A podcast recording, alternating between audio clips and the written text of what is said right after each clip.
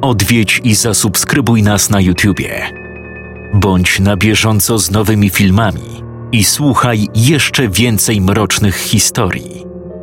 Mystery TV Więcej niż strach.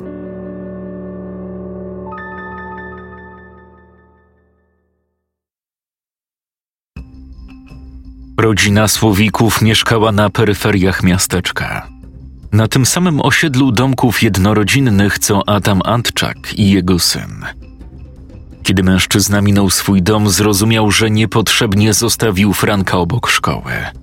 Przecież mógł go po drodze podrzucić do domu. Ale w pośpiechu i nerwach ciężko czasem zachować trzeźwy umysł.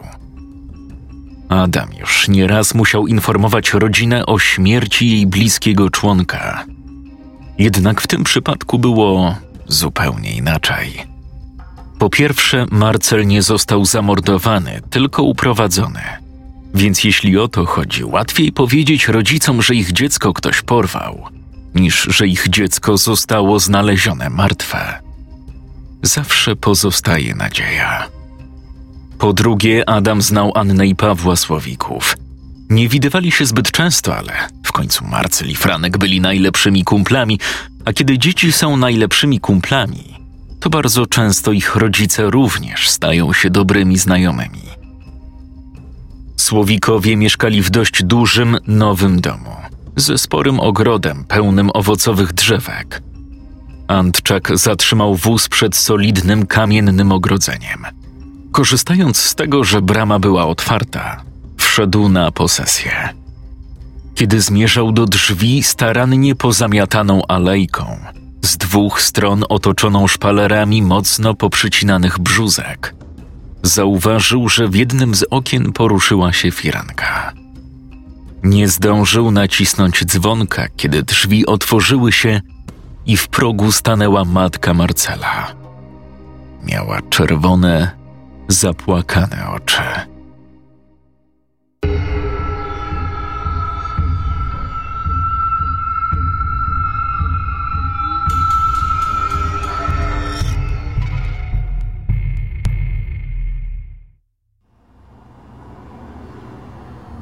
Czy oprócz pana ktoś jeszcze pracuje w sklepie?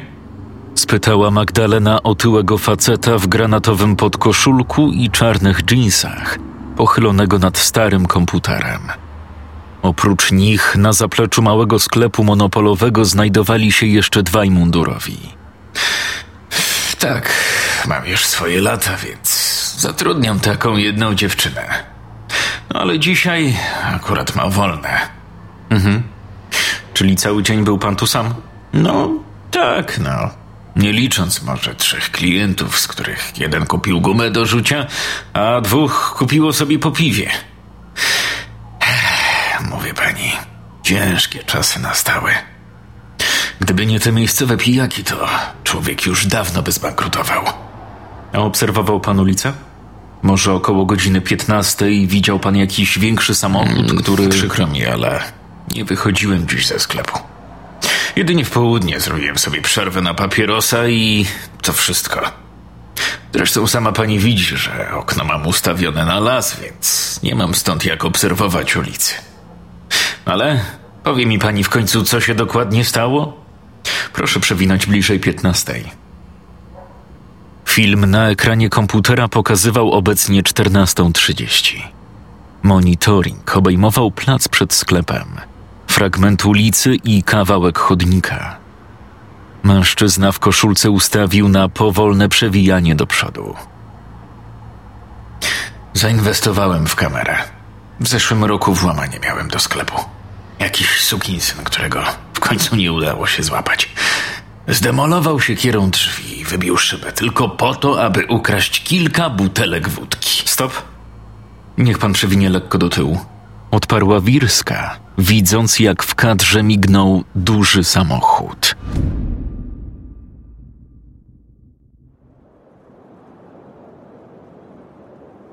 Cześć. Jesteś sama? spytał Adam, widząc łzy w oczach Hanny. Zastanawiał się, czy jest to w ogóle możliwe, że już zdążyli dowiedzieć się o uprowadzeniu syna. Adam? W drzwiach pojawił się Paweł Słowik. co ty tu robisz? Posłuchaj, przepraszam, ale to nie jest najlepszy moment. Ale co się stało? Przepraszam. Anna rozpłakała się i weszła do domu. Co cię w ogóle do nas sprowadza? Jak to nic pilnego, to wpadnij innym razem, bo jak widzisz, muszę zająć się żoną. Przed chwilą dostała telefon, że jej brat nie żyje. Wiesz, ten z Poznania, o którym ci ostatnio opowiadałem. Nie mamy pojęcia, co się stało. Irek był w świetnej formie. Podobno wychodził z pracy i nagle zasłabł. Jak przyjechało pogotowie, to nic już się nie dało zrobić. Nieszczęścia chodzą parami, pomyślał Adam i przez chwilę nic nie mówił. Próbował ułożyć sobie w głowie, jak przekazać znajomemu kolejną, koszmarną wiadomość. Doszedł do wniosku, że najlepiej zachować się tak, jak w pozostałych przypadkach i nie owijać w żadną bawełnę. Zwłaszcza, że liczyła się każda minuta, a może nawet sekunda. Przykro mi, ale jestem tu służbowo. Chodzi o waszego syna. Wszystko wskazuje na to, że został uprowadzony.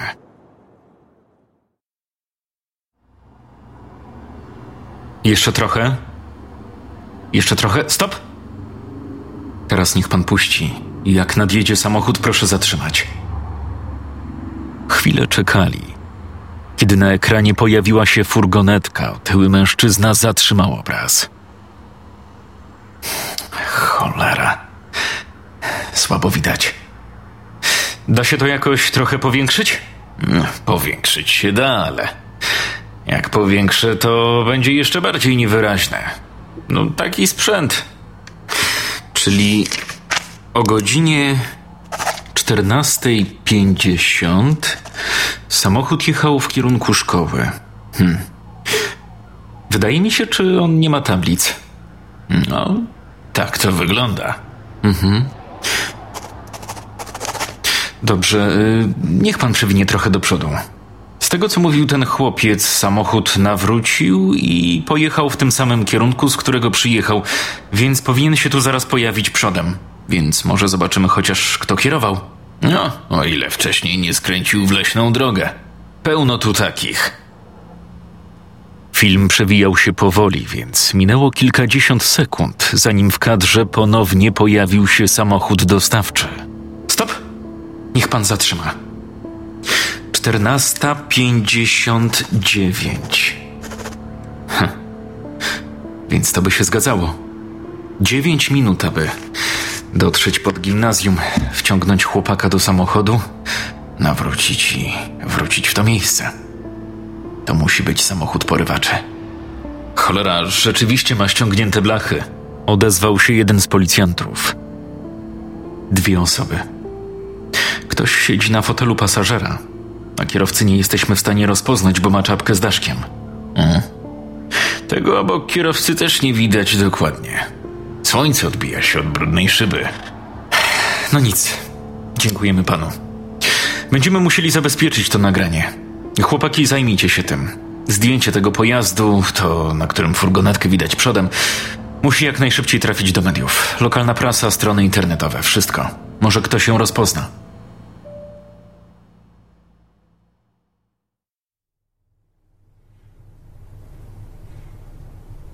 Rozumiem, jaka jest sytuacja, ale mimo wszystko proszę zadbać, aby żona dziś odpoczywała. Podałam jej leki uspokajające. Powinna teraz leżeć. Oznajmiła młoda kobieta w czerwonym kombinezonie, po tym jak wyszła z sypialni słowików. Jasne. Kiedy dwadzieścia minut wcześniej Anna Słowik dowiedziała się o uprowadzeniu jej syna, zaczęła coś bełkotać niewyraźnie, a po chwili zemdlała. Boże, co teraz będzie? Dlaczego dalej siedzisz w moim domu? Dlaczego kurwa nie szukasz mojego syna? Paweł, uspokój się. Gwarantuję ci, że wszystkie służby w okolicy są postawione na nogi i robią wszystko, by namierzyć ten samochód. Za chwilę przyjadą tu ludzie od nas i założą podsłuchy na telefony, bo widzę, że macie też stacjonarne. Podsłuchy? Dlaczego kurwa podsłuchy? Nie mamy pojęcia, dlaczego ktoś to zrobił. Nie możemy wykluczyć porwania dla okupu. dla okupu? Przecież nie mamy znowu tak dużo pieniędzy. Boże, dlaczego nas to spotkało? Dlaczego my?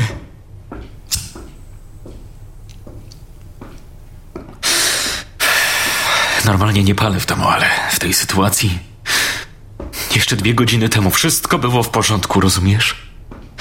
W ciągu dwóch godzin zdążyłem się dowiedzieć, że moja siostra straciła brata i że mój syn został porwany. Dlaczego kurwa? Posłuchaj. Spróbuj się uspokoić i przypomnij sobie, czy coś nietypowego wydarzyło się w ostatnim czasie. Może nie wiem, ktoś wam groził? Nie, tam. Kto miałby nam grozić? A u ciebie w firmie? Może kogoś ostatnio zwolniłeś, ale nie, wykluczone. To na pewno nie ma nic wspólnego z moją firmą. No dobrze. A jako radnemu? Nikt ci nie groził? Nikt nie miał ostatnio jakichś pretensji? Odkąd zostałem przewodniczącym Rady Miasta, ludzie raczej mnie chwalą, a nie przedstawiają mi żadnych pretensji. Wreszcie coś się u nas dzieje. Powstają ścieżki rowerowe, place zabaw. Ludzie są z nas zadowoleni. A nie zauważyłeś czegoś dziwnego w zachowaniu syna? Hmm, może był jakiś zdenerwowany? Wystraszony? Nie, skąd? Normalnie się zachowywał. No, może trochę się buntuje w ostatnim czasie, ale no to w końcu taki wiek, nie? No dobra. Ale jakbyś sobie coś przypomniał, to od razu mów. A jak macie jakieś zdjęcie Marcela, to daj, bo będzie nam potrzebne. Jasne. Poczekaj, mam w dokumentach.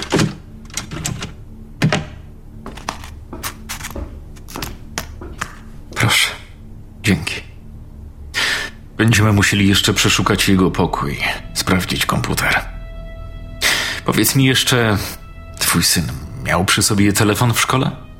Nie mam pojęcia. Pewnie tak. Zawsze jak gdzieś wychodził, to zabierał telefon. A czemu pytasz? Bo już próbowaliśmy namierzyć jego numer, ale jest nieaktywny.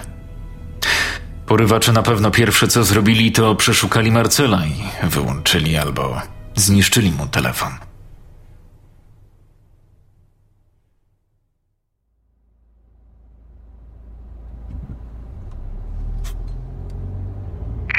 Do wszystkich ścigamy białego Opla Combo. Samochód nie zatrzymał się do kontroli na ulicy Klonowej. Przed chwilą zboczył w leśną drogę. Na miejscu pasażera siedziało dziecko. Usłyszała Magdalena, kiedy wraz z dwoma funkcjonariuszami wsiadła do radiowozu. Jesteśmy w pobliżu. Na dachu radiowozu rozbłysły koguty. Samochód wycofał się z parkingu przed sklepem i w pośpiechu pognał asfaltową drogą w kierunku lasu.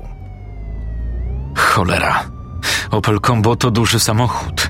To mogą być porywacze. Wiesz dokładnie, w którą drogę skręcili?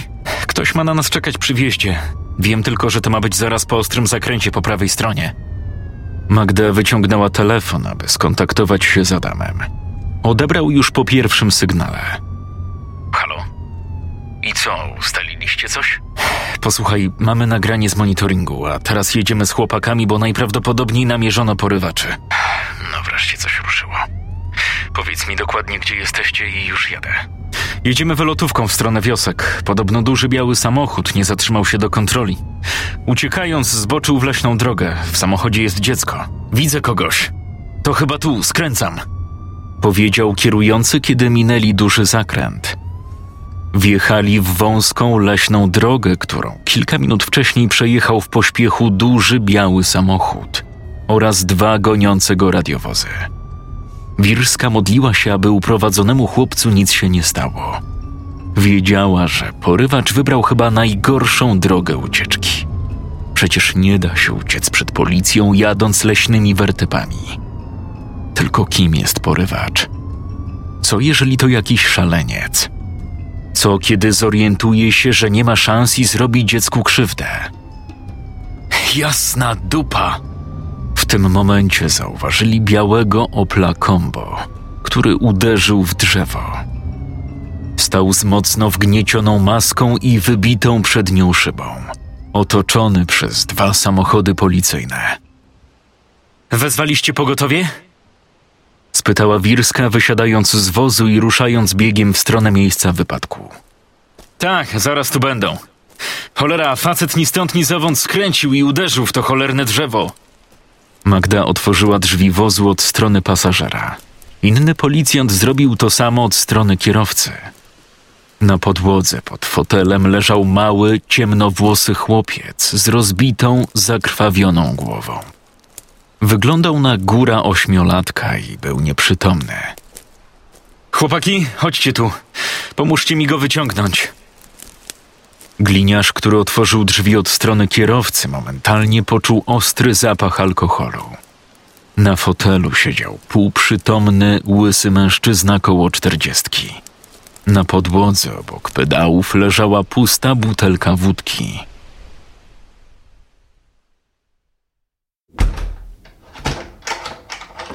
Dzwonili ze szpitala.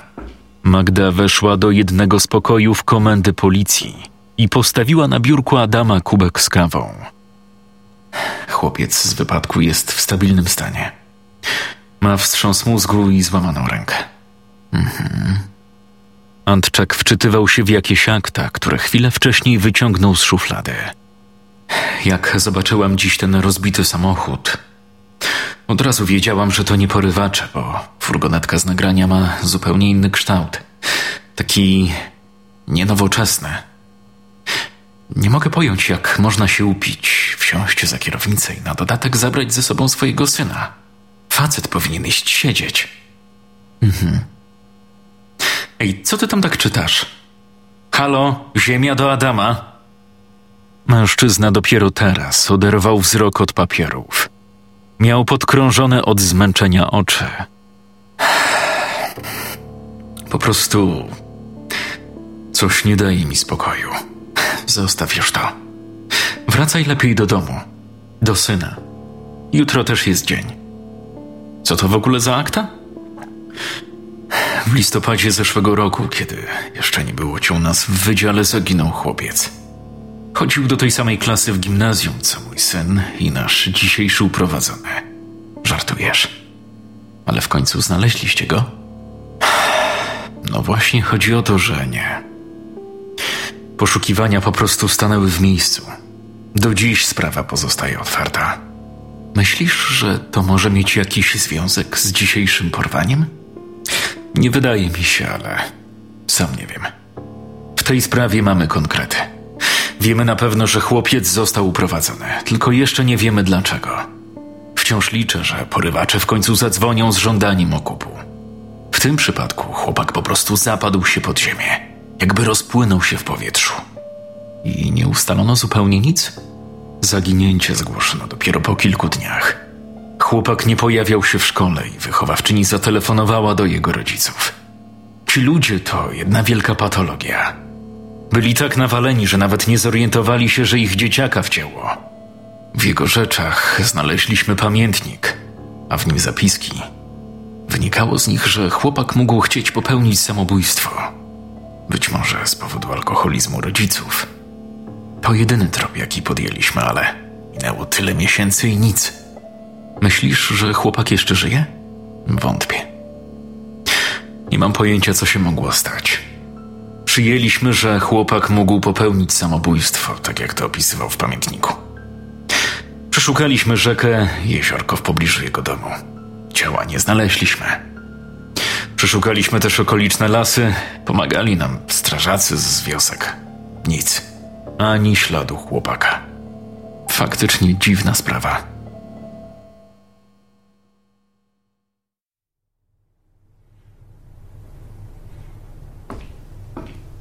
Znaleźliście go? Błagam, tato, powiedz, że nic mu nie jest. Franek atakował ojca gradem pytań. Ten nie zdążył nawet zdjąć butów po powrocie do domu. Jeszcze nie, ale zobaczysz, że wszystko będzie dobrze. Chłopiec zaczął płakać. Uciekł do salonu i położył się na kanapie, zakrywając twarz rękami.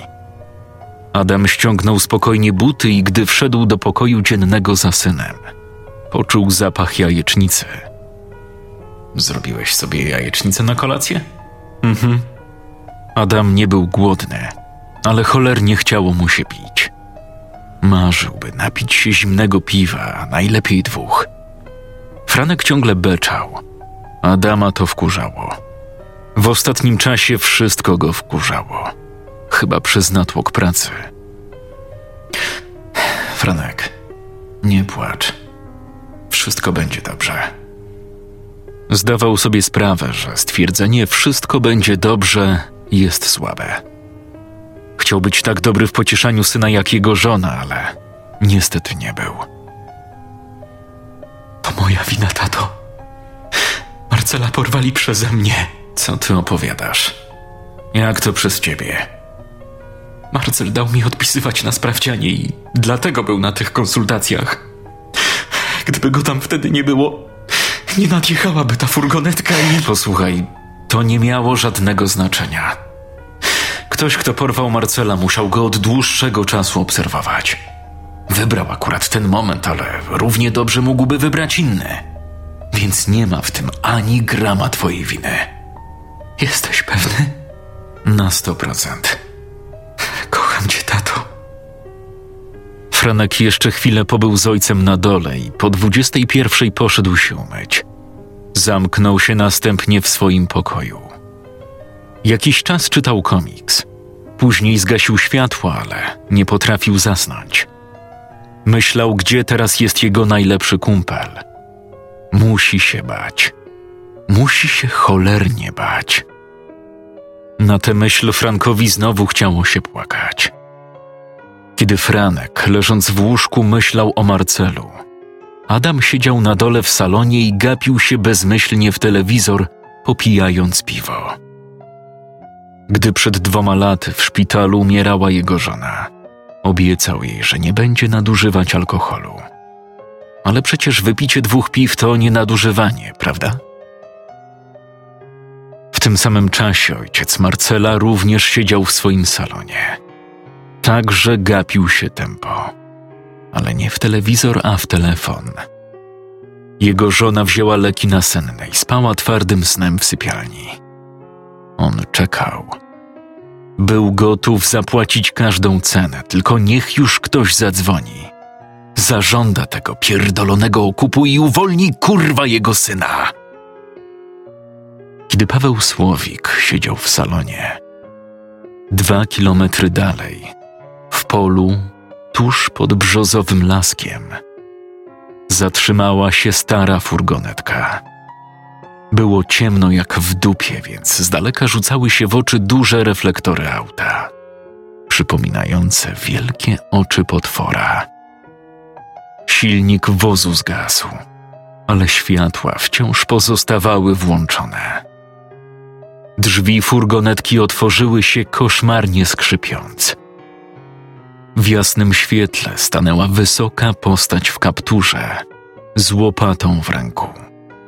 Chwilę chodziła tam i z powrotem, jakby szukając odpowiedniego miejsca.